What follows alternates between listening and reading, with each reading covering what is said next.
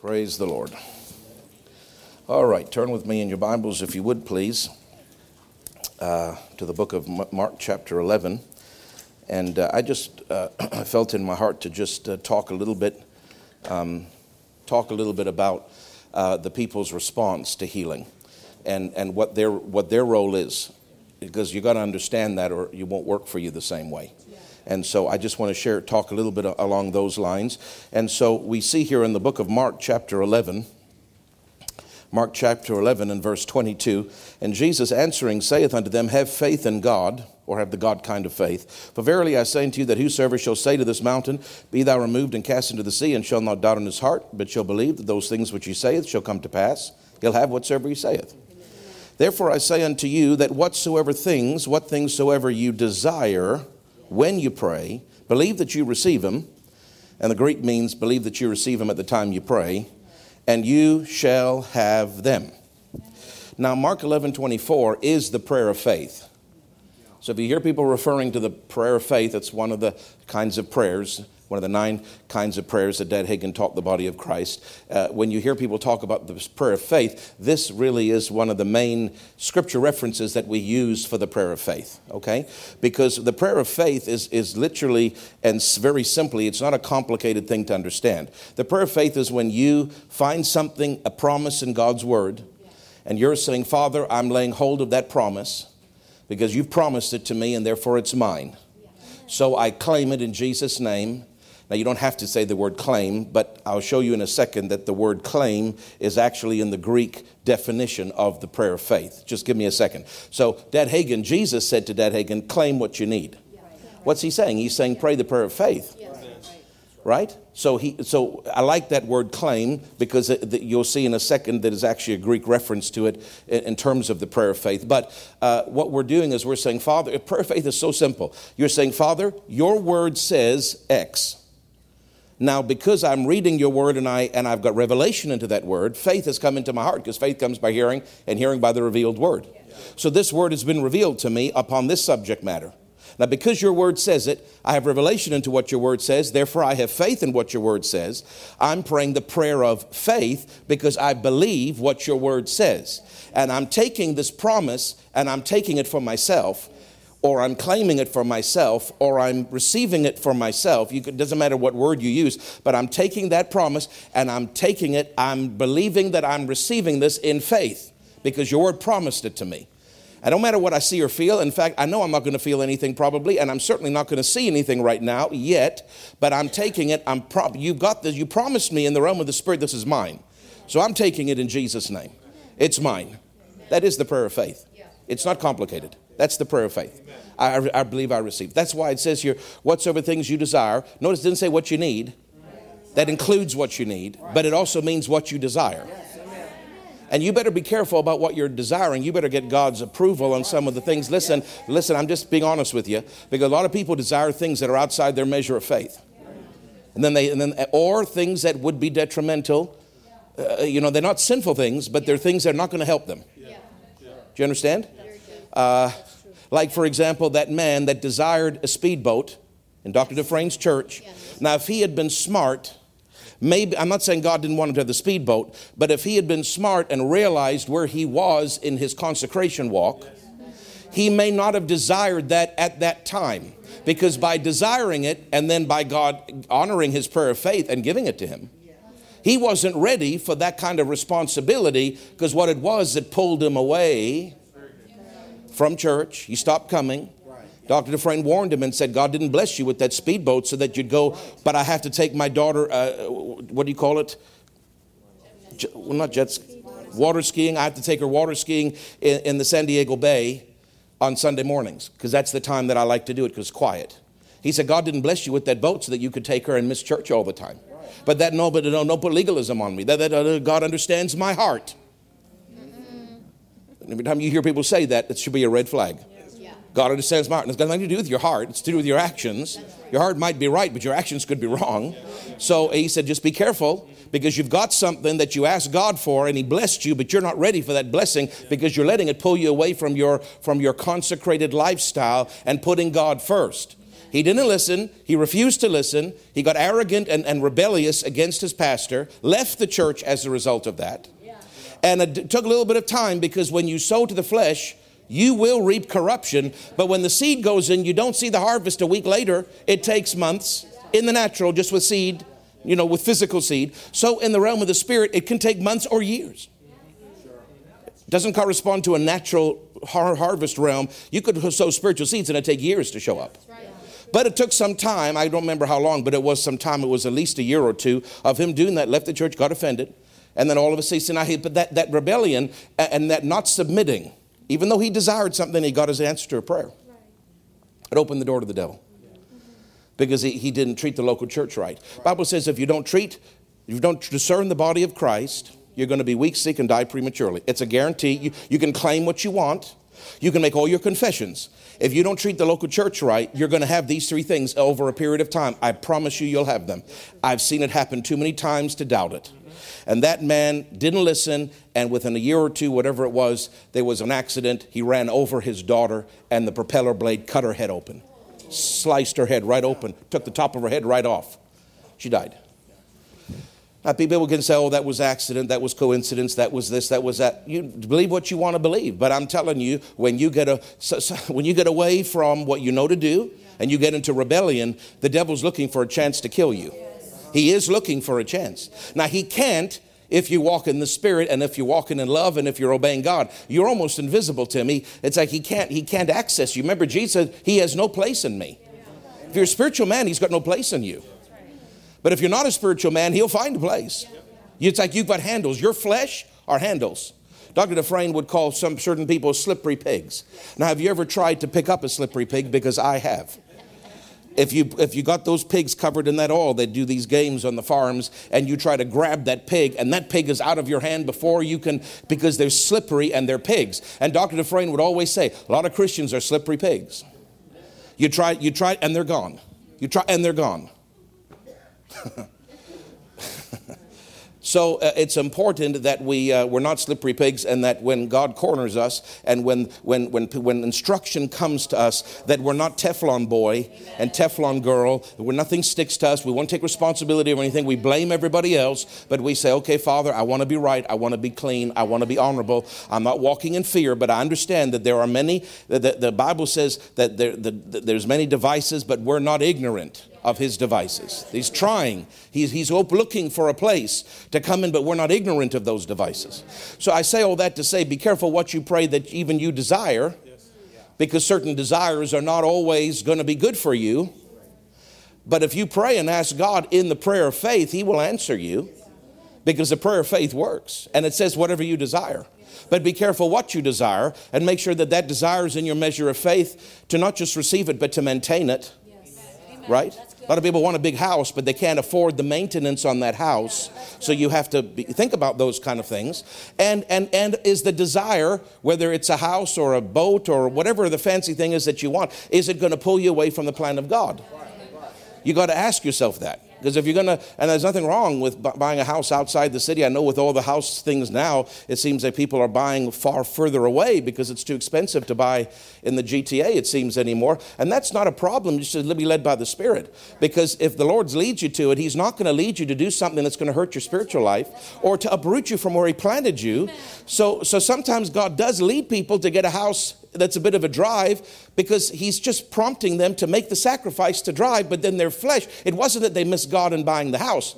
Or it could be that they missed God in buying the house. So you gotta you gotta know. But assuming that they were led right, now they're just their flesh will get in the way. So they desired something, they got what they desired, like the guy with the boat, but their flesh gets in the way. And now they don't they don't honor God, they don't do what he says. You understand what I'm saying? So I, won't say what, but there's something that I've desired for quite some some some years. And uh, and and last year I was sitting here. It's three times already now. Two in the church building and one at home. But the Lord came to me. He, I didn't go to him. He came to me, and and he said once uh, Taylor was doing an offering for something. I don't remember what it was, but uh, you know maybe I should have Taylor do the offering more because God spoke to me something really great while he did the offering. So you know maybe I'll make that like a little shrine or something. Every time he does it, I'll expect to hear from God. I don't know. But, but he said it once when he was, and then another time uh, when my wife was speaking, another time when I was home. And he came to me. I didn't go to him. He already knows what I want. But I have enough sense to know not, don't bring it up with God right now because I'm not sure that I'm ready for the responsibility of that. Do you understand? You got to be sober about these things. You really do. It's not just about, like, like John Osteen, you say, you just can't have everything your beady little eyes look at. That's what he would say. You can't have everything your beady little eyes look at. So my beady little eyes were a looking. But I waited for many years and I said, Now, Lord, and he came to me and he said, I'm telling you, he came to me. I didn't go to him. It's wonderful when he comes to you. Then you don't have to feel bad. then you don't have to feel guilty. Then you know that he's giving you authorization. He's telling you you are ready. And he said, If you want to believe me for that, you go ahead uh, because I, I don't mind you having it. And then I didn't think about it for six months. And then he came a second time to me and he said, I just want to tell you again, if you want to believe me for that, you can have it because I know you're ready for it. And then a third time, on the third time, I said, Well, Lord, out of the mouth of two or three, you've said it three times to me now. I know I have your authorization. Now, what that means is you've authorized me to de- believe for something I desire, but it's not just I can believe for anything I desire, but now I know that it's safe. It's not going to pull me away from the plan. It's within my measure of faith. I can acquire and maintain it. Do you understand? And so sometimes just before you what you want, you need to think through some of these things. That's a little bit of a bunny trail, but anyway, that's good. That's good teaching for people. Otherwise, we can get very not greedy. That's not the right word, but we can get just we can just try to take stuff without really being sober about what it is that we're asking God for. But the Bible says, "Whatsoever things you desire when you pray, now believe that you receive it." What, what does that mean? You're receiving it. You're claiming it. You're taking it. You're saying, I see it in the Word, it's a promise to me, and I receive it now by faith. Not because I see it or feel it, but by faith I take it. By faith I claim it. By faith I receive it. What does faith mean? It means believe. So it says, believe you receive. That's really saying take by faith. You could, you could cross the word believe you receive out, and you could put take by faith. It means the same thing. I'm claiming it, I'm receiving it, I'm taking it by faith because the Bible promises it to me and I'm taking it and it's mine, and I'm going to praise Him until it manifests. And the word, the power of God, the angels of God are working behind the scenes to cause that thing to manifest in my life. So, what's my job? What's everything I desire? I believe I receive them. I take them, I claim them at the time I pray. That's my job. And ye shall have them. That's the manifestation of them. That's God's side. He will figure out how to get it to you. Now, you be led by the Spirit because He might ask you to do certain things to aid in the process of it manifesting. But you still, that's God's side to manifest it, generally speaking, my side to believe for it. Are you with me? Now, that prayer of faith is what you, uh, we're talking about healing now. That prayer of faith will get you healed. So now the question is the prayer of faith, Dad Hagin said, we'll talk about a little couple things tonight, but Dad Hagin said that you don't pray the prayer of faith for national things. You can't just claim at will things outside your sphere. You understand? You can't do that. That's not how the prayer of faith works. The prayer of faith is always seen in the Bible in an individual, personalized approach. Now, technically, I cannot pray the prayer of faith for Pastor Nancy. I can't pray the prayer of faith for some Christian friend that I have. I technically, at any given moment, cannot pray the prayer of faith for Guggen, or for you, or for you, or for any of you. Now, I'm allowed to pray the prayer of faith under certain conditions for you, but not under different certain, not under different conditions. Why? Because the prayer of faith is an individual prayer. The person themselves have to pray the prayer of faith. You can't pray the prayer of faith for me, and I can't pray the prayer of faith for you. I got to pray the prayer, pray the prayer of faith for myself. And you've got to pray the prayer of faith for yourself. Now, there are some exceptions, but very few. Dad Hagin always said you pray the prayer of faith for yourself. You're not praying the prayer of faith for the body of Christ as a whole. You can claim things for some other believer somewhere down the road just because you decide to do that. That's not how that operation of the Spirit works.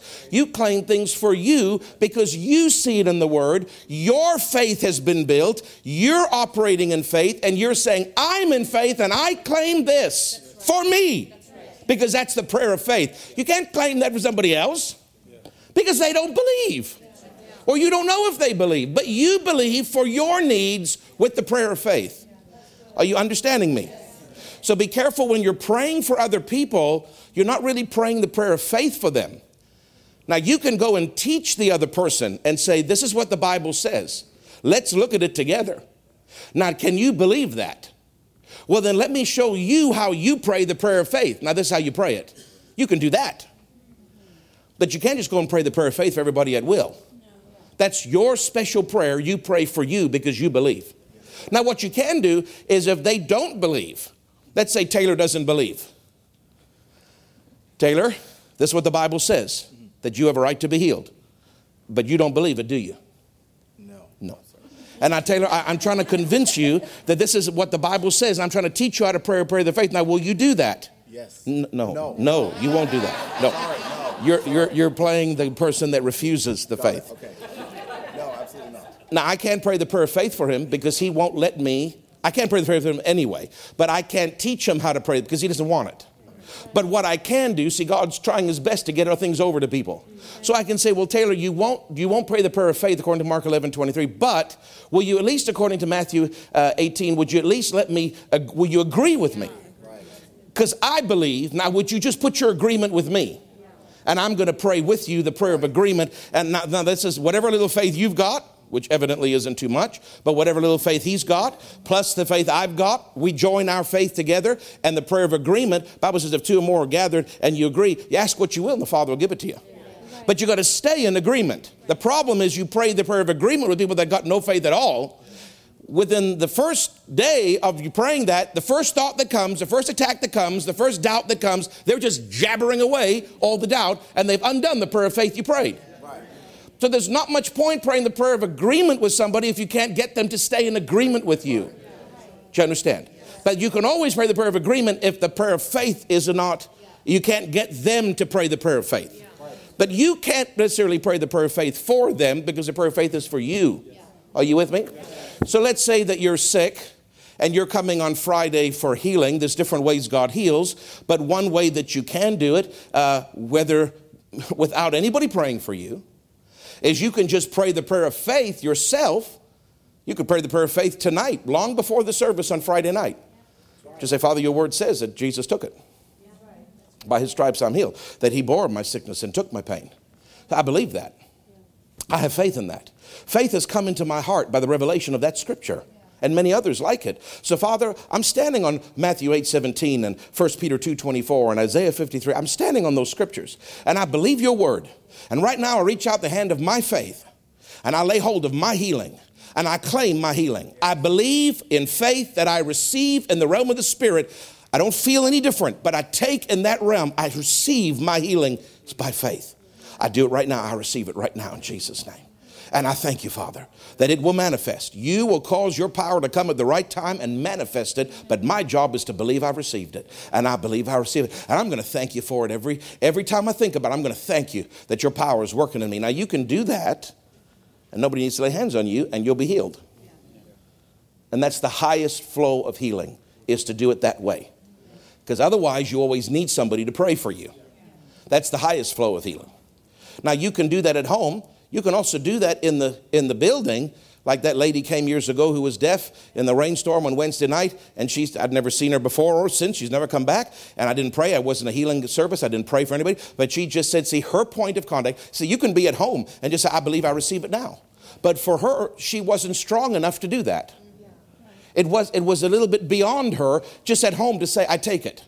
She kind of, for what it's not the, as high of a flow what she did, but it still works. She said, if I can get to the house where the anointing is, then I can release my faith, whether or not the man prays for me or not. But I just, I got to get to that physical church. See, now that's the lower flow because you don't really need that. If you have enough faith, you can do this in your bathtub. It doesn't matter where you are because there's power available anywhere because God is omni- omnipresent. But some people, they're not quite strong enough to just take it wherever they are, so they have to get to a physical location. But it's better than nothing. And at least she released her faith. And then, uh, when she stood here in the worship service, she missed most of it. She was only there for one or two songs. But as she stood there and she said, Father, I released my faith, and God opened her ear. Nobody prayed for her. She told us afterward, I didn't even know what had happened. I wasn't going to pray for anybody that was sick that night. That wasn't the flow of the service. But God honored her faith and came with heaven power directly into her body, bypassing me, bypassing everything. Now, she could have got that at home. But for her, she wasn't strong enough in her faith to get it at home, but she was strong enough to get in the physical building and get it. But it's still not my anointing. That was her faith. She really prayed the prayer of faith. It just with a point of contact was coming to the physical building. Now then, so the, the prayer of faith can, can, you can receive things from that prayer of faith. Now there is an, there is not, again, I, I've talked to ministers about it and there is some discrepancy, but turn with me because I don't know, I don't know really anybody that knows it 100% because a lot of ministers have a lot of different viewpoints on the scripture. But, but uh, and I'm talking about people that I trust and respect. So, I mean, I'm not saying that I know everything because I certainly don't, but I'm just going to show you something here. James chapter 5. If you just look at that with me for a second. James chapter 5, because I think there's something interesting here that we can see and that will help us understand a little bit more about the prayer of faith. So, the prayer of faith is private, it's individual. You can't change national things with it, can't change other people's lives with it. It's for you. Now, you can teach other people how to pray it if they'll learn. If they don't, you can pray the prayer of agreement with them. If they're not, if they don't want that, you can lay your hands on them as a believer. Any, any believer can do this and pray for their healing. Do you understand? You can do that as a believer because you shall lay hands on the sick and they shall recover. So there's different ways that you can help your friends, your neighbors, your loved ones, your coworkers. There's different ways you can help people receive from God. Prayer of faith, teaching them how to pray is one. Prayer of agreement is another. The laying hands on the sick is another. And inviting them to come when an anointed minister is ministering the anointing is another. There's different ways, okay? But if you look here in James chapter 5, 14, and it says, uh, first of all, let's look at 13. And it says, Is any among you afflicted? that means to suffer trouble and endure hard hardship and afflictions, going through a hard time you're going through a hard time, don't ask your pastor to pray for you. Because that's what everybody does. Because we've been trained wrong in North America. We call the prayer tower. We call the prayer team. We call everybody else. The Bible says if you're going through a hard time, pray yourself. Because we get too dependent and too weak minded that our prayers aren't strong enough. No, what he's saying here is even when you're being buffeted, you pray. When Paul was buffeted, he didn't ask somebody else to pray. He said, I besought God three times. He prayed when he was afflicted. And God answered him, and God showed him the answer, and he walked in the answer. So, as a little side note, when you're going through a hard time, just pray yourself. Is it wrong to ask somebody to pray? No. But technically, the Bible says when you're going through a hard time, open your own mouth and pray yourself. Notice it says there as well now, it says, if anybody is merry, let him sing psalms. Let him, let him rejoice. Let him sing. So if you're having a really great time, brother, I'm not going to sing for you. If you've had a breakthrough, don't ask me to dance for you. You dance. And if you're having a bad time, don't ask me to pray for you. You pray. Do you see the concept here? In other words, take responsibility and stop being such a baby about everything. That's really what the Bible's saying. You don't ask somebody else to rejoice for you, so why should you ask somebody else to? Now, there's still nothing wrong with asking somebody to pray for you. Don't get me wrong. I'm just saying we have an epidemic or a pandemic as we're all very familiar now with that phrase. We have a pandemic of everybody being so weak. Please pray for me. Please pray for me. Please pray for me. I'm going through a hard day. Please pray for me. No, that's not what the Bible says. Open your own mouth and pray. Start getting in the spirit. Start building yourself up. Start stirring yourself up. Start binding the devil. Start worshiping God. Start loosing the angels. Start claiming what you need. You pray if you're going through a hard day. It's nothing wrong once in a while to get help, but don't get so crippled that you're always needing help. It's a crutch to you. Are you with me? Okay, now we keep going. Verse 14 is any sick among you? So, first, if you're going through a hard time, and then if you're going through a good time. So bad times and good times are both represented in verse 13. Now we got sick times. Is any sick among you? Let him call for the elders of the church. That means the ministers, the fivefold offices. And let them pray over him, anointing him with oil in the name of the Lord. Okay. So, let's keep reading. And the prayer of faith shall save the sick, and the Lord will raise them up. And if they have committed sins, if he has committed sins, they shall be forgiven him. Confess your faults one to another and pray for one another that you may be healed. The effectual fervent prayer of a righteous man availeth much. Now, uh, when it says, "Is any sick?" You got if you're if you're a good student of the Bible, you'll you'll have learned that the word "sick" in verse 14 is very different than the word "sick" in verse 15. Sick and sick are not the same sick. Okay, English it's the same. Greek is not the same. The word sick in the first part of that verse, verse 14, means those that are going through physical ailments. But the next one, sick, in the next verse, is not physical ailments. It means to be worn down. Let me read it to you from, from, the, from the Greek, in that the, the prayer of faith shall save the sick. This is what the Greek commentary says. This is not the Greek word usually used for sickness and disease. It is the Greek word kamno, and it means, quote, those who are weary and worn down. And the context possibly refers to believers who have been arguing with each other, slandering each other, backbiting, and because of such behaviors, it has left them spiritually weak. Now, it references this, uh, and if they have committed sins, you see there, if they have committed sins. Now, the Greek means if they are a doer of sin. That's what it means. If they are a doer of sin, is a more accurate way to say it. And this passage clearly implies that the sickness or weakness referred to at the beginning of verse 15, this weakness, this condition of being worn down, is the direct result of sin. And now the Greek, the Greek lexicon references 1 Corinthians 11 30, which you know, for this cause if you don't discern the Lord's body, for this cause many are weak and sickly among you, and many sleep or die prematurely.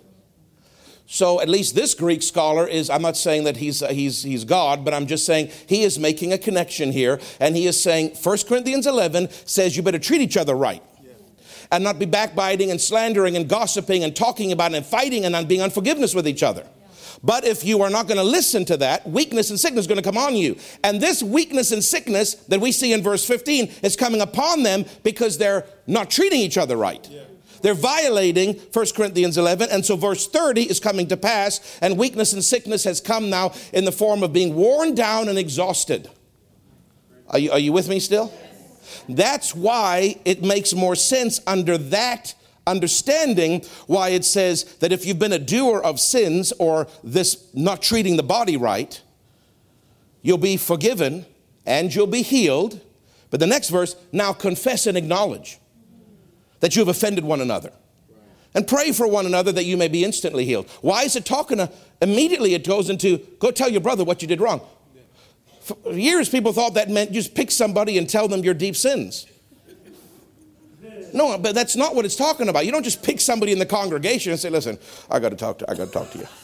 Listen, I, I, I've been doing this and I've been doing that and then the poor person's going red. And I've been thinking this, and I've been thinking that. Now the Bible says that if I confess my sins, that God will forgive me. Now, brother, I need you to. They're like, why do I need to forgive you? You didn't do anything to me. You did something to you, whatever. Okay, and it's embarrassing and it's awkward and it's weird, and that's what people think this means. It's not what it's talking about. It's talking about if if if if Deanne Allen has been offended with with uh, Winston Churchill over here. Okay, if Deanne has been offended with Winston, and they're and they're going at it and they're not walking in love and they're not discerning the Lord's body right, there's going to be a, a, sense of being worn down and weakness. And if they don't stop it, sickness is going to start to come. Are you listening? Yes. That's called doing sin. That's sin in God's eyes because it's not treating the body right. They've opened the door now. So now what they need to do is what they need to do is they need to go to each other and confess their faults one to another and say, Brother, I was wrong, I'm sorry. Sister, I was wrong, I'm sorry. And the Bible says that you may be instantly healed. Because when that open door has been because of not treating each other right, you got to close that door, not just between God, but between the person that you, that you did wrong to. Do you understand? Now, I'm, not, I'm not saying in every situation you need to do that, but, but when you've been rowing with somebody, yeah. it's, it's probably right, uh, it's right to make that right. Now, there are times where God may say, no, just you deal with me and just leave them alone. And you talk to me about it. But we do see in Scripture that it's okay in the context of when there's been something wrong between the believers, that to go to them and confess that didn't say make them confess their faults. It said you confess your side. In other words, don't judge them. You don't say, well, hey, now it's your turn. No, because that's what people do. I've done my thing, now it's your turn. That's not what it says. It says confess your fault. Now, if that person wants to confess their fault, then they'll be healed. But if they don't, then you'll be the only one that's healed. But you just do your, you be right. You confess your fault that you that you got into uh, you got into offense. Yeah, brother, I'm sorry. I shouldn't have done that. I'm, I'm, I'm, a work in progress. God's working on me. Please forgive me. And the Bible says now when you do that, because you've you've opened this door to sickness, but that word sickness doesn't mean traditional sickness. It means being totally broken and worn out spiritually because of this friction. That's why you confess to get rid of that. Do you understand? And if you can, so if you look at the context of that, it makes you understand why, why do we confess our faults? It's not just picking somebody in general. It's, it's only if there's a real issue, and I'm not even saying every time that is required. Okay? Can I, can I bring something else up? You know, the word says, if your brother offends you, go to them. You know how the Lord told Dad Hagin, not every scripture is for everybody? and that like heresy what do you mean oh, i got the bible the bible's for me every day right but but he said the lord showed him that scripture is for babies wow. the more you grow in grow up spiritually the more you don't that is for baby christians not every verse it's for every person because the bible is written so that we'll grow in a journey so Jesus told Dad Hagin, now, when you were young and stupid, basically, I'm, I'm paraphrasing, but when you were young and carnal, and somebody offended you, to, to keep your heart right, go to them. Didn't it say, didn't say you have offended them. It says when your brother offends you, you go to them and make it right. But if you learn as you grow up and somebody does something to you, the more mature you get, the more you go, whatever. I love you. You see, the older you are, I don't need to go to every person. Well, sister, you didn't look at me right. I was in the bathroom, and I'm telling you, you gave me a weird look. I can feel it. I just know it by the Holy Ghost. Mm, I just know it. You gave me a bad look, and I have a see. That's somebody's done something to you that you've perceived, and you're going to them. That's what babies do. The more mature you are, you don't have to go up and tell everybody every little thing that you think they've done towards you, and half of it they haven't even done, and they didn't even know they've done. So the older I get, the less people I go and say, You hurt me. Are you listening? But that's not what this says. It says, Confess your faults. So if I've done something against you, it's not the same as what Dad, Jesus was telling Dad Hagin. that doesn't really apply to you. If I've messed up with you, unless the Lord really tells me specifically, you don't need to deal with that, but you have scripture to say, if I've hurt you, I'm going to go to you because if I don't treat you right, I'm going to open a door and this this war, this being weak. See, this says weakness, sickness, premature death. Weakness comes first. That second word, weak, uh, sick, in verse 15, the Greek word kamno, it does not mean physical sickness. It means weakness. What is the first thing in 1 Corinthians 11:30? Weakness. If I'm mistreating you, weakness is going to come. I'm going to my prayers won't get answered. I'm going to be frustrated. I'm going to be spiritually tired. I'm going to be physically worn out. I'm not even sick yet. I'm just going through a difficult time because I'm not treating you right. So I'm going to go to you and I'm going to say, Now, brother, we need to make this right. I'm sorry. See, I've offended you. You haven't offended me. I've offended you. I apologize. Right. Now, when you do that, the healing power will come. Do you understand? And that's the context of this going to other people and confessing your sin. So just be careful that you don't just go pick people in general to confess your sin to them because that's not what we do in the body of Christ. You don't need to do that. They're not your priest. We're not Catholics. You don't need to go and confess your sin to somebody. You confess your sin to the Lord Jesus. And He's quick and, uh, and, faithful and just to forgive you quickly and wash you. But if you've done something against a brother and there's weakness that's come, if you don't deal with that weakness, what's going to happen is sickness is going to follow it. Are you, are you, are you okay with me? But I want you to notice something here. Notice verse 15. It says, And the prayer of faith will heal the sick. That sick is not the sick with physical sickness, that's the kamno, the weak one. The prayer of faith will save the weak one. The Lord will restore him uh, to health, raise him up. And if he's committed sins, why? Because he's done wrong, they're going to be forgiven, and then he's going to go and confess his sins, and there's going to be further healing that takes place. But did you notice it says, in that context, the prayer of faith will save the weak one. So a lot of people read this, these two verses, they, they, don't, they don't pause. So let me read it to you without pausing. Is any sick among you? Let them call for the elders of the church and then pray for over him, anointing him with oil in the name of the Lord. And the prayer of faith shall save the sick, and the Lord shall raise him up. It sounds like the elders are praying the prayer of faith. Are, are you awake? Like, uh, take a Red Bull next time you come to church. Is any sick among you? Let him call for the elders of the church. Let them pray over him, anointing him with oil in the name of the Lord. And the prayer of faith shall save the sick, and the Lord will raise them up. If you read it without pausing, it looks like the elders are anointing with oil in the name of the Lord and praying the prayer of faith, and the Lord is raising them up. And I'm not saying that's wrong, but I'm saying that's one way to look at it. And that's how most people look at it. But if you look at it from the Greek, the word sick and the word sick are two different words, so the contexts have changed. So if you look at it in the Greek contextually, you've got to pause at the end of that verse. Let the, let the elders, what does it say? If any sick among you, call for the elders of the church. Let, them let them pray over him, anointing him with oil in the name of the Lord. Yes. And the prayer of faith will save the weak one. Now, it could be the elders praying it, or it could be the weak one praying it. Because remember, the prayer of faith is to be prayed privately. So the weak one could be saying, Father, I admit that I've committed sin in terms of I've been against my brother and I've done wrong. And this, according to 1 Corinthians 11.30, this opened a door and now weaknesses come on me. And I'm worn down and I'm weak. Now, Lord, I, I want you to know that I recognize that. And I'm confessing that to you and I'm sorry. Now, Father, I claim because I'm right now, I claim with the prayer of faith my healing. And the Lord heals. Now, let me do the next verse. Brother, it's not you come, it's not you doing something to me. Because I'm more mature than to go after every little person that does something to me. But brother, I did something to you. And I want to tell you I'm sorry. I should not have done that. Please would you forgive me? Let's pray together. Will you confess yourself? And another, another measure of healing flows. Do you understand? So, from the Greek contextual version, you're looking at two different kinds of sickness, which means two different contexts, which means you pause at the end of verse 14 before you go into verse 15, which would therefore imply that the prayer of faith is not prayed by the elder, it's prayed by the one who is weak for themselves. Because Dad Hagin taught us the prayer of faith is to be prayed individually for yourself personally.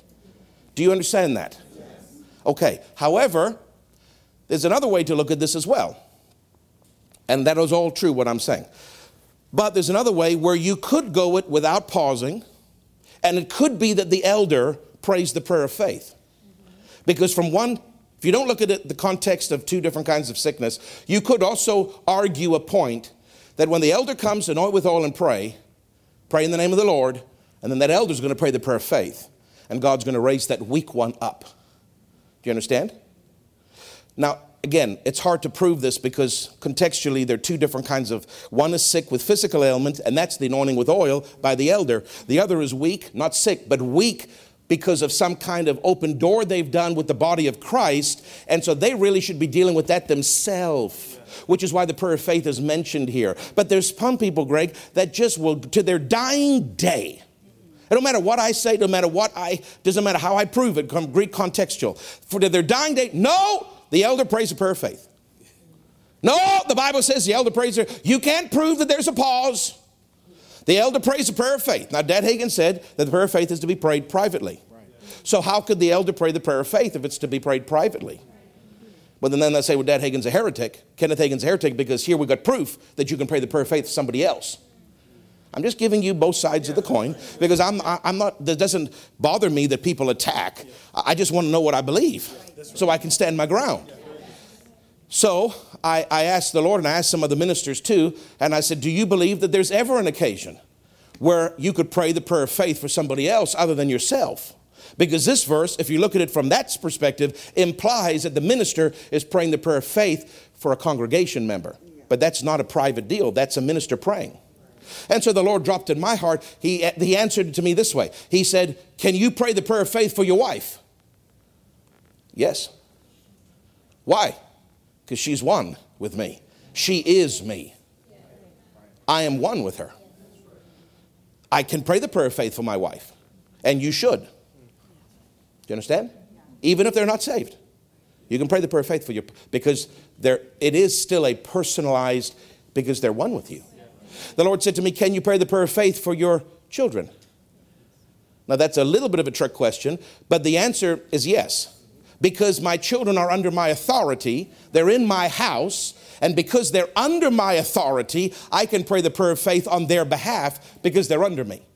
It's a little bit of a trick question because once they become adults and they leave my roof, it's a gray issue. Can I pray the prayer of faith for them? Some people say yes because they're your kids. Other people say no because they're now independent. They're going to pray the prayer of faith themselves. And I think maybe there's somewhere in the middle is probably the truth there. But I'm just talking about when they're under your authority. The Lord meant he was when he said it to me, Greg. He wasn't talking about, you know, you know, he wasn't referring to, for example, you know, Wayne and Sally. Yeah. Wayne and Sally have adult children outside their home. He wasn't asking me the question in the light of another person's experience. He was asking me the question in terms of my experience. And in my experience right now, with my kids being 17 and 16 and 10 and 6, uh, they're under my roof, they're under my authority. So when he said, Can you pray for your kids? He's talking about kids in underage category. And, and the answer was yes. So he wasn't addressing can a parent pray for the prayer of faith for a child that's outside the house? I'm not sure. Maybe yes, maybe no. You'll have to figure that out. I don't know because as an independent adult, they do have their own responsibility. But as a parent, there's always a spiritual thing that you have over your over your kids. So, you know, I would say probably just go ahead and try it. just pray the prayer of faith on their behalf. But they do have to take responsibility as well. But as little kids under my roof, I have a right to pray the prayer of faith on them. When I let pray lay hands on Luke, I don't say, now, honey, now you need to understand what faith is, and now you need to. Now, I do teach him, but it's not my, it's not his job at six years old. I say, Father, it's, it's, like, it's like it's on me. I say, now, and I do, I really mean this. I take it like it's on my body. And I say, Father, now this sickness is my sickness because he's mine. Now I'm telling you what your word says, and I claim this healing in Jesus' name for him because it's on me, because it's on him. And my faith works for him every time. God will heal him because I'm praying for him. So then the Lord said this to me after saying, Your wife, your kids, underage kids. I said, Yes, Lord, yes, Lord. Then he said, Well, if you have authority to pray for your wife and you have authority to pray for your children, are your congregation members not your spiritual children? I said, Well, from one perspective, Lord, yes, they are. And so he said to me, And from that perspective, you have a right to pray the prayer of faith for your own church. So I called a couple theologians to ask them before I preached it that are smarter than me, that in our group, and I said, What do you think about this? And they said, Well, I've never really thought about that. But that, that sounds right to me.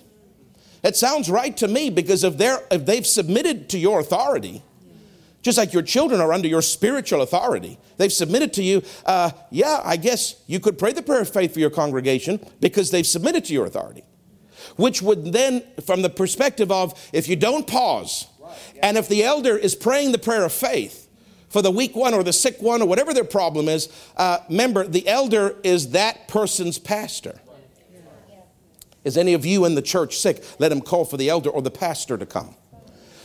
So then, from that perspective, you could look at that verse from two different ways. Greek contextual, you can separate them and say the minister prays for those that are physically sick with the anointing of oil. And if you're weak because you've opened a door, you pray the prayer of faith yourself and then repent. You see the separation there. You could also look at it like, well, even if you've messed it up, and even if you have done something wrong, you still have to deal with that person and do it, do it right. But the minister, because they've got authority in your life, can also pray the prayer of faith over you after anointing you with oil, and God will honor their prayer for your life because you are underneath them. Are you with me on that? Okay, so, uh, but, but Pastor Jay, when he was talking to me about this, he said, but you got to pay attention to one important thing here. If you're taking it from the perspective that you can pray the prayer of faith for a congregation member, you can only, that only operates under these conditions. It says very clearly in verse uh, 14 Is anyone sick among you? Let him call. Let him call that means to summon or invite. Let him call the elders. Yeah. Yeah.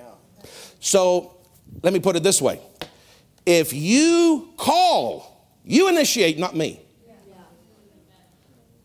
That anointing on my life, I'm not talking about the prayer of faith now, the anointing on my life can work for you by the laying on of hands because you release your faith that I've got a healing anointing and I can anoint you with oil.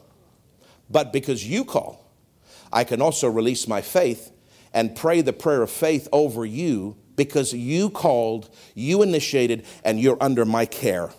And like I would pray for my own child, I can release my faith for you as a congregation member. But you have to call. Do you see the difference? Yes.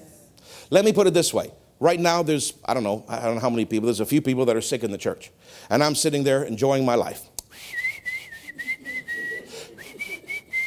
I'm having a great time. And they're going through not so great of a time. And if they don't communicate, I am not permitted to pray the prayer of faith for them. Because my faith can't work for them because they didn't ask. Do you understand? I can teach them how to pray the prayer of faith for themselves. Now, I can pray for them. I can pray for them anyway and just ask God for mercy. You understand? But if they ask, if they put a demand, if they show respect for the office and for the anointing and for my faith, if and only if they ask, they call. Now I can go anoint them with oil if the Lord prompts that way. It's not legalistic. You don't always have to use oil. But what it's saying is impart the anointing to them. The oil represents the anointing. So it's not legalistic that I always have to anoint with oil. But what it's saying is the minister comes, lays hands in the name of Jesus, and imparts the anointing. If they call, I can do that. If they don't call, I can't do that. If they call, if you look at this verse from the way I said, I can also not just impart the anointing, but I can actually release my faith personally as though it was my own child on their behalf only because they're a believer under me. Do you understand? So I'm sitting here, I'm enjoying my life. I'm having a great time and somebody out there is not having a great time in promise of life, and they decide to stay quiet. All I can do is say, Father, I'm praying for them. Lord, I ask you to help them, and I'm doing that, but that's kind of on a lower level. Now, if the intercession comes on me, then their problem's solved, but I can't force that to happen. I can just pray simple prayers, just release my simple faith for them. But now, if they call and say, I, I need some help, they initiate. I can say, Come. What I'm going to first do is I'm going to I'm going to release the anointing because I have an anointing for healing because you've, you've initiated, you've shown honor. That's going to release that flow of the anointing. So let me lay hands upon you and release the anointing on you. Now I can do that. Now, technically, uh, that's in my mind where it ends, but if there is a prompting because they're a congregation member, they're under my care. I can actually now take it a step further, Greg, and not just impart the anointing, but actually lay hold of their need in a personal capacity and claim it as though I was claiming it for Luke Field. Because I can pray the prayer of faith for them because they're my congregate, but only if they ask. And this is the problem. People struggle and they don't ask. You take it or leave it. Now, I'm having a great life. I'm sitting here. I'm having a great life. And somebody at World Harvest Church, I'm giving you an example, watches and says, Oh, I want Pastor Craig to pray for me. I'm going to call, I'm going to get a plane ticket. I'm going to go over to that church because I believe that there's an anointing. If that person comes and initiates, I can do the first part of that verse because they're sick. I can release the anointing in the name of the Lord and impart healing power to them because they've asked, but I cannot pray the prayer of faith for them. Do you know why? Because they're not under my authority. I can't lay hold of their need like I would at my own son because they're not my sheep. And I'm not their father. They're somebody else's sheep. And their pastor has to lay hold for them. That's why it matters what church you go to because you want, now, I'm using WHC as an example because Pastor Morgan has great faith. So that would be a good church to be a part of for a pastor to lay hold with you. But there's so many churches, the pastor don't know the first clue. The Holy Ghost could walk down in a red hat, Kenneth Hagin said, they wouldn't even know it was the Holy Ghost. They don't know the move of the Spirit. They don't know what faith is. They don't understand healing. They know nothing. All they know is their social media and their golf. I'm not trying to be mean. I'm just saying there's a lot of pastors that don't have a clue. They just don't because they haven't been taught. They haven't been around people to teach them. So it matters where you go so that somebody that knows what they're doing can help you and lay hold. Now, of course, a lot of this hinges also on your life. Because if you're here asking for this kind of thing, but there's something wrong in your life, like an unforgiveness, and you have not released that, and you have not gone to that person and repented, I can anoint you with oil and release the anointing and take hold of your need like it was my own child, and you still won't get healed. Do you understand? Because there, I'm not saying you have to be perfect, but you have to have a pure heart. There, there can't be blatant, unrepentant sin in your life, and you just think that God's going to do stuff for you. It just doesn't work that way. Are you with me? So I'm saying simple things like this to you so you understand on a regular basis. Now, so I asked the Lord, I'm almost done. Are you okay still? What is, I don't even know the time, 8.53. So I said, well, Lord, how does this now work now? Because on Friday night, we're having a healing service. And so, if I'm talking about this in general on Wednesday night to prep them, now does that mean that people that come on Friday night that I can lay hold of their needs like it was my own child? The Lord didn't say that I couldn't, but He did say this to me, and I'm, learning that we need to be skillful in these things. And He said, Son, under that kind of anointing, because it's a special miracle healing service, it's a unique set apart service. Because the anointing is going to be a certain way that night, unless I tell you specifically, you don't pray the prayer of faith for people even in your own congregation. Because the flow of the anointing is more of that impart. I'm, I'm, I'm, transmitting healing power in a special healing service, and the focus is the anointing. It's not the prayer of faith, it's the anointing going into people to receive their healing. It's not the flow of, let me pause and lay hold of this for you as though you were my child. Do you understand? Can you see the difference of the purpose of the evening? That purpose is about the anointing, it's not about the perfect. So he said, Do not do that on Friday night unless I speak to you. If I speak to you and say, Pause and lay hold of this person like it was your own child, then lay hold in addition to releasing the anointing. But if I don't tell you that the flow of that service is the anointed flow, is that anointing to flow, don't, don't block that flow by stopping. See, because if you understand, if you understand the way the Holy Ghost works, if He's moving and I stop I stop that move to pray the prayer of faith, I'll grieve the Spirit. Because that's so, and in those kind of special services, it's not really for the prayer of faith, it's for imparting the anointing. But on a, re, he said, but on a regular basis, on a normal Sunday, on a normal service, on a, without it being that special flow, if anybody asks, impart to them, but you can also lay hold of them. You can lay hold of their need and pray the prayer of faith on their behalf because they're underneath you, but you can't do it when you travel. You can't do it in other countries. You can't do it in other churches. That is a privilege that only this congregation gets because you're the child, you're the spiritual sheep. Do you understand? I'm trying to help you understand something. So that when, when, when, when, that's, when that's those kind of services come, and you've heard what I've said, but you don't hear me praying the prayer of faith, you're not going to know, well, why isn't he doing that? I'm, I, am i am under him, and he's my pastor, and I want him to pray the prayer of faith. Bless God, you pray the prayer of faith. No, because that flow doesn't, doesn't, doesn't work with that. Unless the Lord interrupts that flow and says, now pray but on a regular, normal flow, not a special anointed healing flow, just a regular service anytime during the week. If you call, if you inquire, if you initiate, if you want, I'll not only impart the anointing, but I'll lay hold of it for you because you're my family, as though it were my own child. And, and, then there's two measures of flow working here. It's my personal faith from that perspective, and it's the anointing of healing power on me as a minister, and both streams are coming at you at once. And that's special. But in general, I'm just saying in general, Dad Hagin was right. You don't pray the prayer of faith for other people. You can't just call your sister and pray the prayer of faith for her because because she's not under your authority. For you not being a minister, the only ones you can pray the prayer of faith for is you, your spouse, and your children. That's it. You can't pray the prayer of faith for me. You can't pray the prayer of faith for some other person in this congregation. You can't pray for national needs. You can't pray for anything except you, your spouse, and your kids. That's what the prayer of faith is for. As a minister, I get one extra category in light of this verse that I can lay hold because you're under that authority, but only for this church, not for anybody else. Do you understand? Are you understanding th- th- that, that a little bit better? So you understand? Because some people, Greg, I come and, and I'll feel, and I've actually struggled with it, so the Lord's really helping me understand it, because I feel like oh, and I start going into that prayer of faith. I'm praying for them like they're my own child. And then I like I hold back and I go, what are you doing, Craig? You're not allowed to do this. They're not Jenny. They're not Quentin, Cole, Caleb, or Luke.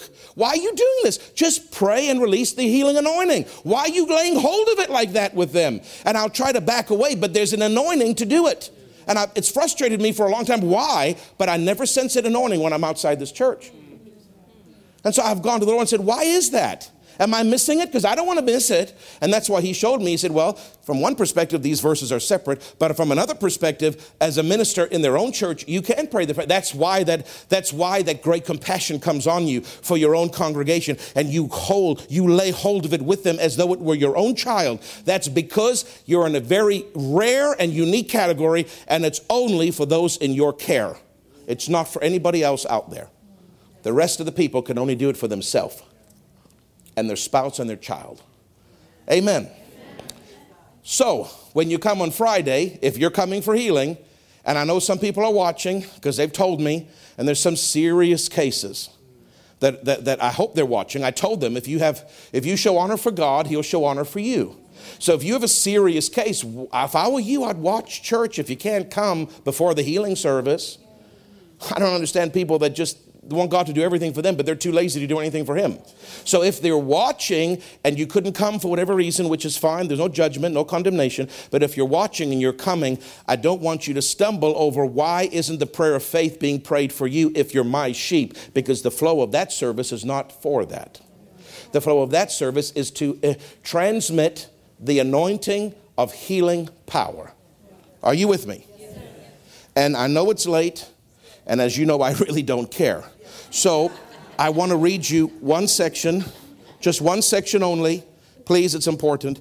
I really want you to listen to this. I, I, I know I went a little bit late on the other, but I, I felt like I had to explain to you the differences between that. But I'm just going to read this to you. It's going to take about five minutes. Can you listen? This is what I taught in the Bible school. So you're getting free Bible school material, and I'm not even charging you, but you will put an extra $20 in the offering plate tonight because this is copyrighted material. This is, ho- this is high end stuff. This is not just for anybody. You didn't pay for this, you shouldn't be getting this. But the Lord prompted me, read them this so that they understand the difference now. I'm not talking about the prayer of faith anymore, that's done. I'm talking about the anointing of healing power and then the gifts of the Spirit, and they're very different. The anointing of healing power is what is on my life as a minister, that tangible anointing to minister to you. The only way it works is if you believe it. The gifts of the Spirit, I don't control. They come as the Holy Spirit wills. And don't matter if you believe it or not. It don't matter if you even know what church you're in. It doesn't even matter if you're high. No, I'm serious. When the gifts come, it's a gift to you. it's done. You'll be healed instantly. And there's a difference between the gifts and the anointing of healing power. The gifts, there's no responsibility on the recipient. The anointing of healing power, there's a heavy responsibility on the recipient. You have to believe in it. Now, when I say release your faith, when I touch you, that's your point of contact. Release your faith. What are we talking about? You're not releasing your faith and praying the prayer of faith. Well, Lord, I believe I receive. No, that's the prayer of faith you pray in your seat or at home. When I say, when I lay hands on you, release your faith, what am I saying? I'm saying you have come, you've called, You've initiated, you have come to ask for that healing anointing on my life to flow into you. So when I touch you, that's your point. You can release it earlier than that, but no later. At that point, when I touch you in your heart, release your faith. That's, that's your moment. That's your, that's your action you take. Corresponding action. Father, I release my faith that the anointing on his life is going to flow and is going to kill the sickness and disease. You're not just saying, I release my faith for the power of God in general. That's the prayer of faith that you do before you come up. But when you're here, you're releasing faith in the anointing on the minister. Do you understand? If you you got to divide, divide that, otherwise you'll be releasing your faith for the, in the wrong flow. You don't pray the prayer of faith when you're up here. That's between you and God. You release your faith in the anointing that God has put on the minister to impart to you. You believe, Father, you've anointed that person. I can get it on my own. But Father, this is another stream of healing through this medium. Now, Lord, I thank you that the anointing on this minister is going to flow into me because I show honor for that office.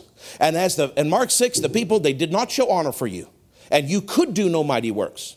But the ones that did show honor for you, you did great and mighty works. So, Father, I'm going to show honor for the anointing on this pastor, and I'm going to believe in Jesus' name that as soon as he touches me, I release my faith, and that anointing of healing power is going to flow into me. Do you understand? If you'll release your faith doing that, you'll get more from that anointing up here. But that's not the time to pray the prayer of faith. Because that's between you and God. This is a releasing of faith for the anointing on my life, or whichever minister is here. Now, Dad Hagin said these words. Jesus appeared to him September 2nd, 1950, and he took him to heaven. And, uh, okay, I don't want to read too much because we're running short on time. Let me just, because I don't know where to start, so let me just start here. And, and God said to him, Why, son, there's a lot you don't know in the Word. Because he gave him a scripture, and he said, I, I didn't see that before, Lord and uh, about Acts 10:38, how God anointed Jesus of Nazareth with the Holy Ghost, category one, and with power, category two. And he said the Holy Ghost and power are different. And he goes, Lord, I don't, I've never seen that. And he said, there's a lot of things you don't haven't seen in the Word. And then he says, uh, now I was wondering, now I would Jesus is speaking. He's in heaven. He's actually in the throne room of God. God is sitting about 14 feet over to his right the Father on the throne.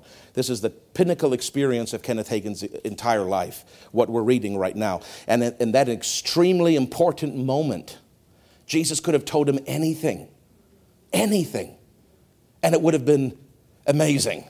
But Jesus chose to teach him in the throne of God at the pinnacle moment of his entire life about the healing anointing. So I think it's important that we pay attention. I won't be long, but you need to listen.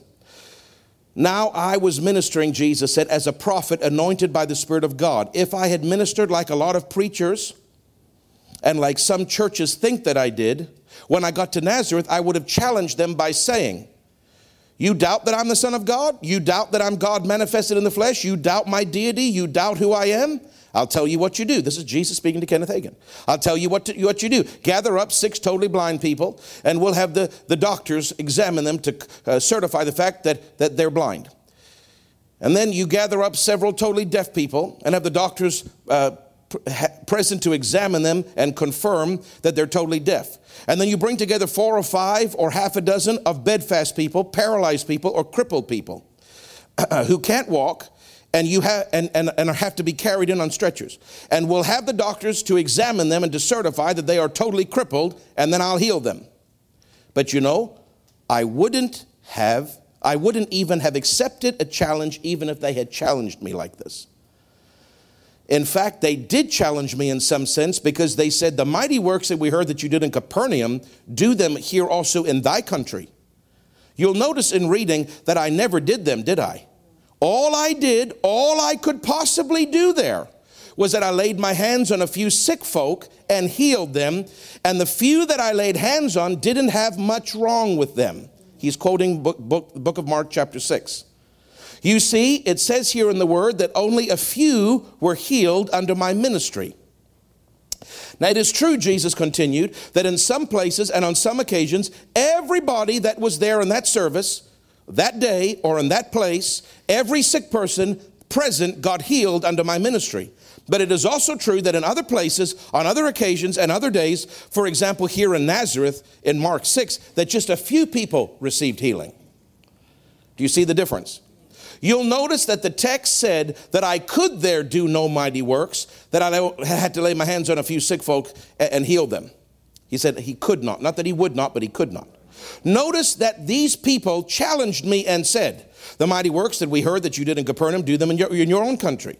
The text in Mark 6 5, Jesus still speaking, said, I could there do no mighty works. A totally blind person being healed would have been a mighty work. A totally deaf or crippled or bedfast would have been a mighty work. Right? But a few that wasn't much wrong with them are not mighty works. You see, Peter preaching to Cornelius' household in Acts 10:38 said, How God anointed Jesus of Nazareth with the Holy Ghost and power. The Holy Ghost and something else. Being anointed by the Holy Ghost to minister, and then the Holy Spirit also manifesting himself in my ministry, Jesus says, because I was standing in the office of prophet, and you will see those manifestations like you see the manifestations of the Spirit in the Old Testament. Jesus is explaining to him the Holy Ghost can manifest himself through me. Those are the gifts. And then the Holy Spirit can come upon me in healing power where I minister to the sick. Do you see the difference? And on Friday night, I believe there'll be both operations. But I can only control the operation of power. Yes. I can't control the operation of the gifts, and neither can you. This is not just for you. There are people watching that really need to understand this, so just be patient with me. You'll see the word of knowledge, the word of wisdom, the discerning of spirits, and the gift of special faith, and the working of miracles, and the gifts of healings, and the gift of prophecy in manifestation in the Old Testament. And you'll see these gifts in manifestation in my ministry, every one of them. You do not see tongues and interpretation and manifestation in the Old Testament anywhere, neither do you see tongues with interpretation and manifestation in my ministry. Jesus is speaking. Because speaking with tongues interpretation is distinctive of this dispensation that began on the day of Pentecost. And that's the reason you'll, you'll have more tongues and interpretation than anything else in this dispensation of the church age, because they're characteristic of this dispensation. So you see seven gifts operate in the old, seven gifts operate in Jesus' ministry, nine operate in our ministry because we're in the church age. Tongues interpretation, Jesus couldn't operate because the Holy Ghost hadn't come. Are you with me? Now, now, here's the crux of it. I'm right here at the, at the important part. As I was anointed by the Spirit, then the Spirit would manifest Himself, that's the gifts, in my ministry, and you will see at times that I didn't lay hands on anybody or anything, or didn't even stop to teach or preach. I'd just walk up to somebody, like at the pool of Bethesda, and I'd say, Rise up, take up thy bed, and walk.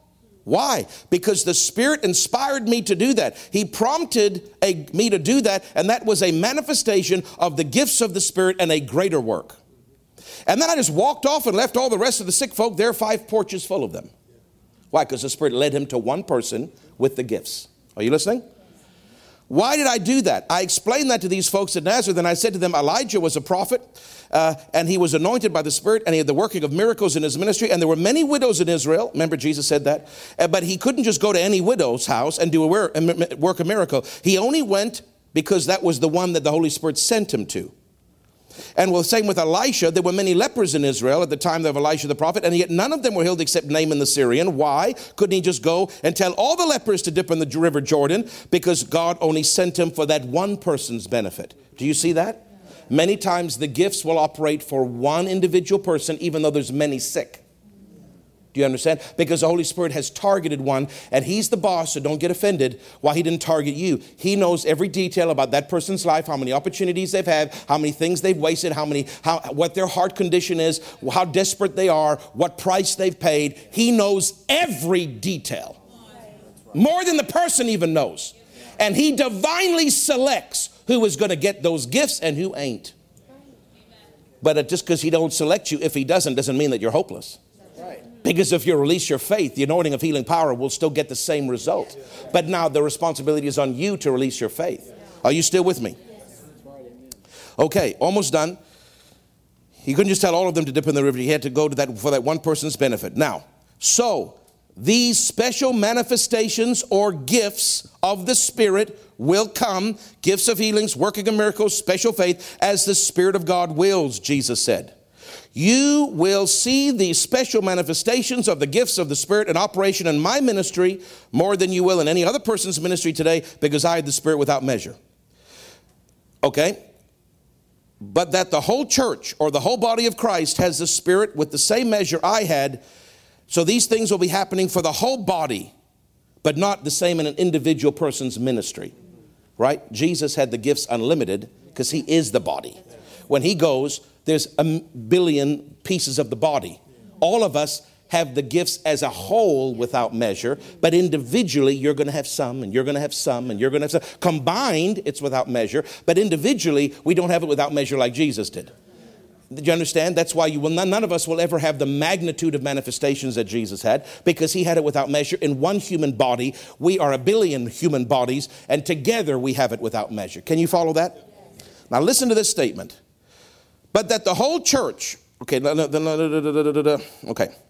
Now, Jesus said, Not only was I anointed by the Holy Spirit to minister and have the Spirit without measure, as I had this, but I also had this, in other words, under the gifts, but I had this other phase of ministry or aspect of ministry other than the gifts, which he can't control, and neither can we. He said, The other aspect of my ministry was I was anointed with healing power. Now, for people to be healed this way, they have to have faith. Did you notice? Jesus said, Did you notice that the woman with the issue of blood, I said, Daughter, thy faith has made thee whole? Did you notice that it said that there in Mark 6 6 that I marveled at their unbelief? But you'll always manage to get a few people healed. When nothing else will work, this will work if they will simply believe. And then he said, Now I want you, he's saying, Dad Hagin, I want you to notice that when, uh, okay, let me just skip that part because that's not as important. He said at the bottom here, he said, I want you, he said, if you can get folks to believe that you are anointed with healing power as my minister, they will then receive from that anointing. And when you lay your hands on them, that anointing of healing power will flow from your hands into their body and will drive out their sicknesses or diseases and will affect a healing and a cure in them. Jesus was saying, if I could get the people in Nazareth to believe yes. that I, because remember, the Holy Ghost wasn't operating by gifts. So the only way to get them healed is to get them to believe and he's trying to get them to believe. And the reason they won't believe is because they're familiar and they said, But we know who you are. You're the carpenter's son. You can't be big. You can't be special. You can't be anointed of God. So they wouldn't believe in the anointing on his life and he could do only little things. But he goes somewhere else where they don't know him and he says, God's anointed me. Remember, he preached Isaiah 61 everywhere he went. God's anointed me to heal the sick and to cast out devils. And if you believe, let me tell you what happened over here. Let me tell you what happened over here. Let me tell you about that person that got raised from the dead. Now, if you can believe in the anointing on my life, that anointing will flow into you when I lay my hands on you. And people would say, I believe. And he'd lay hands and they'd get healed. And that's not the gifts. That's just them believing in the anointing on, of healing power on his life. And at other times, he'd go and the Holy Ghost would just say, That one. And he'd go, You healed. They're healed. He walks off. No teaching, no preaching, no getting their faith up, no getting them to believe, no telling them, I'm anointed to help you. He didn't tell the man at the pool of Bethesda, I'm anointed to help you. He didn't preach anything to him. He just said, You up, and walked off. Because when those gifts operate, it just goes in. And that person's healed. They don't even hardly deserve it. They didn't release their faith. They don't even half the time know what's going on. But God targeted them for whatever reason God targeted them. But the rest of us and the Holy Ghost is not putting for gifts. There's a responsibility on us. What is the responsibility? Believe that the person that's going to lay hands on you is anointed. That there's an anointing to go into you. Call the elders. When you come up to the altar on Friday night, what you are doing is you are calling. You are saying, I initiate, I ask, I'm showing honor, I'm coming forward. You're not making me, I'm coming. Now, release the anointing on me. Lay hands on me in the name of the Lord. Transmit healing power. I release my faith that when you lay hands, healing will come into me and I will be well. Gifts or no gifts, I'm not leaving until I'm healed. Do you understand? And if the gifts operate, woo, that's a bonus. And if the gifts don't operate, you'll still leave healed. But you've got to believe. Are you with me? So if you're watching and you're coming for healing for you or for your children or for anybody in your life that you're coming for healing for, uh, really, you, you know, you can come with a cloth, that's fine, but you're coming mainly for yourself or for your child. When you come, release your faith. Believe that the anointing of healing power is real. Believe that it will flow from me into you, and believe that because you believe that power is real, it will heal you. If the Holy Ghost were to come on and just heal you quick as a gift, well, you're on your way laughing anyway. But you don't know if that's going to happen. You can't count on that happening. What you can count on is your faith. Now, you don't even have to have me pray for you. You can release your faith before you come. You can release your faith in your seat. That's the prayer of faith to say, I take it now. But if you don't want to do that, or you haven't done that, or you're confused, or whatever, at least come up and say, just lay your hands on me. That power will go into me and I'll be healed. And I promise you that power will go into you and you will be healed. Remember that witch sitting there on her deathbed, ex witch in India? And she's dying of malaria and she's on her third day. She can't barely. She can't barely move. She's lying against the fence. She's been there all day in 120 degree weather. She's on the verge of death. And I'm looking at her and I'm tired and I'm annoyed and I want to go home. Like I'm so carnal, but I'm just tired, Taylor. It's been a, man, 14 days, 14 hours no food. I'm, I'm, just, I'm exhausted. I'm sweating constantly, 120 degrees, 130 degrees in the jungle, man. That's hot. I'm just tired, man. I've been going all day. I'm looking at her and I'm trying to be compassionate, but she's just annoying me. It's, everything is annoying me. The pastor's annoying me. Everybody's annoying me. Just let me go to sleep. But then I changed because they're jabbering away in India, uh, their language. I said, What is going on? He says, She's been here. Three days ago, Jesus told her, Three pastors and a pastor's wife will come in three days. One will lay hands on you and you'll be healed. She's waited three days. She's on the verge of death. Took her whole day, 12 hours, crawling inch by inch because nobody will help her because they hate her. Because she used to be the witch that killed people. Now she's, the, now she's the Christian and they hate her even more. And she's set up against that gate and she's waiting. And thank God we came because those tigers would have got her that night. There's wild tigers in that area. And she's on the other side of the gate. She can't defend herself. And she's just waiting. And I look at her, and then I feel so bad that I've been so selfish about my own needs. And I said, It's my sister. I said, I'm going to lay hands on you, and I'm going to pray for you. I said, Jesus sent me to you, and the power of God in, on the anointing in my life is going to heal you. And she, I said, Can I lay my hands on you? And she said through the interpreter, No. I said, No. Don't waste your whole hand. Just give me one finger. One finger will be enough to heal me. It's like that lady that said the crumbs. I'm talking, talking about faith. I mean, on the verge of death.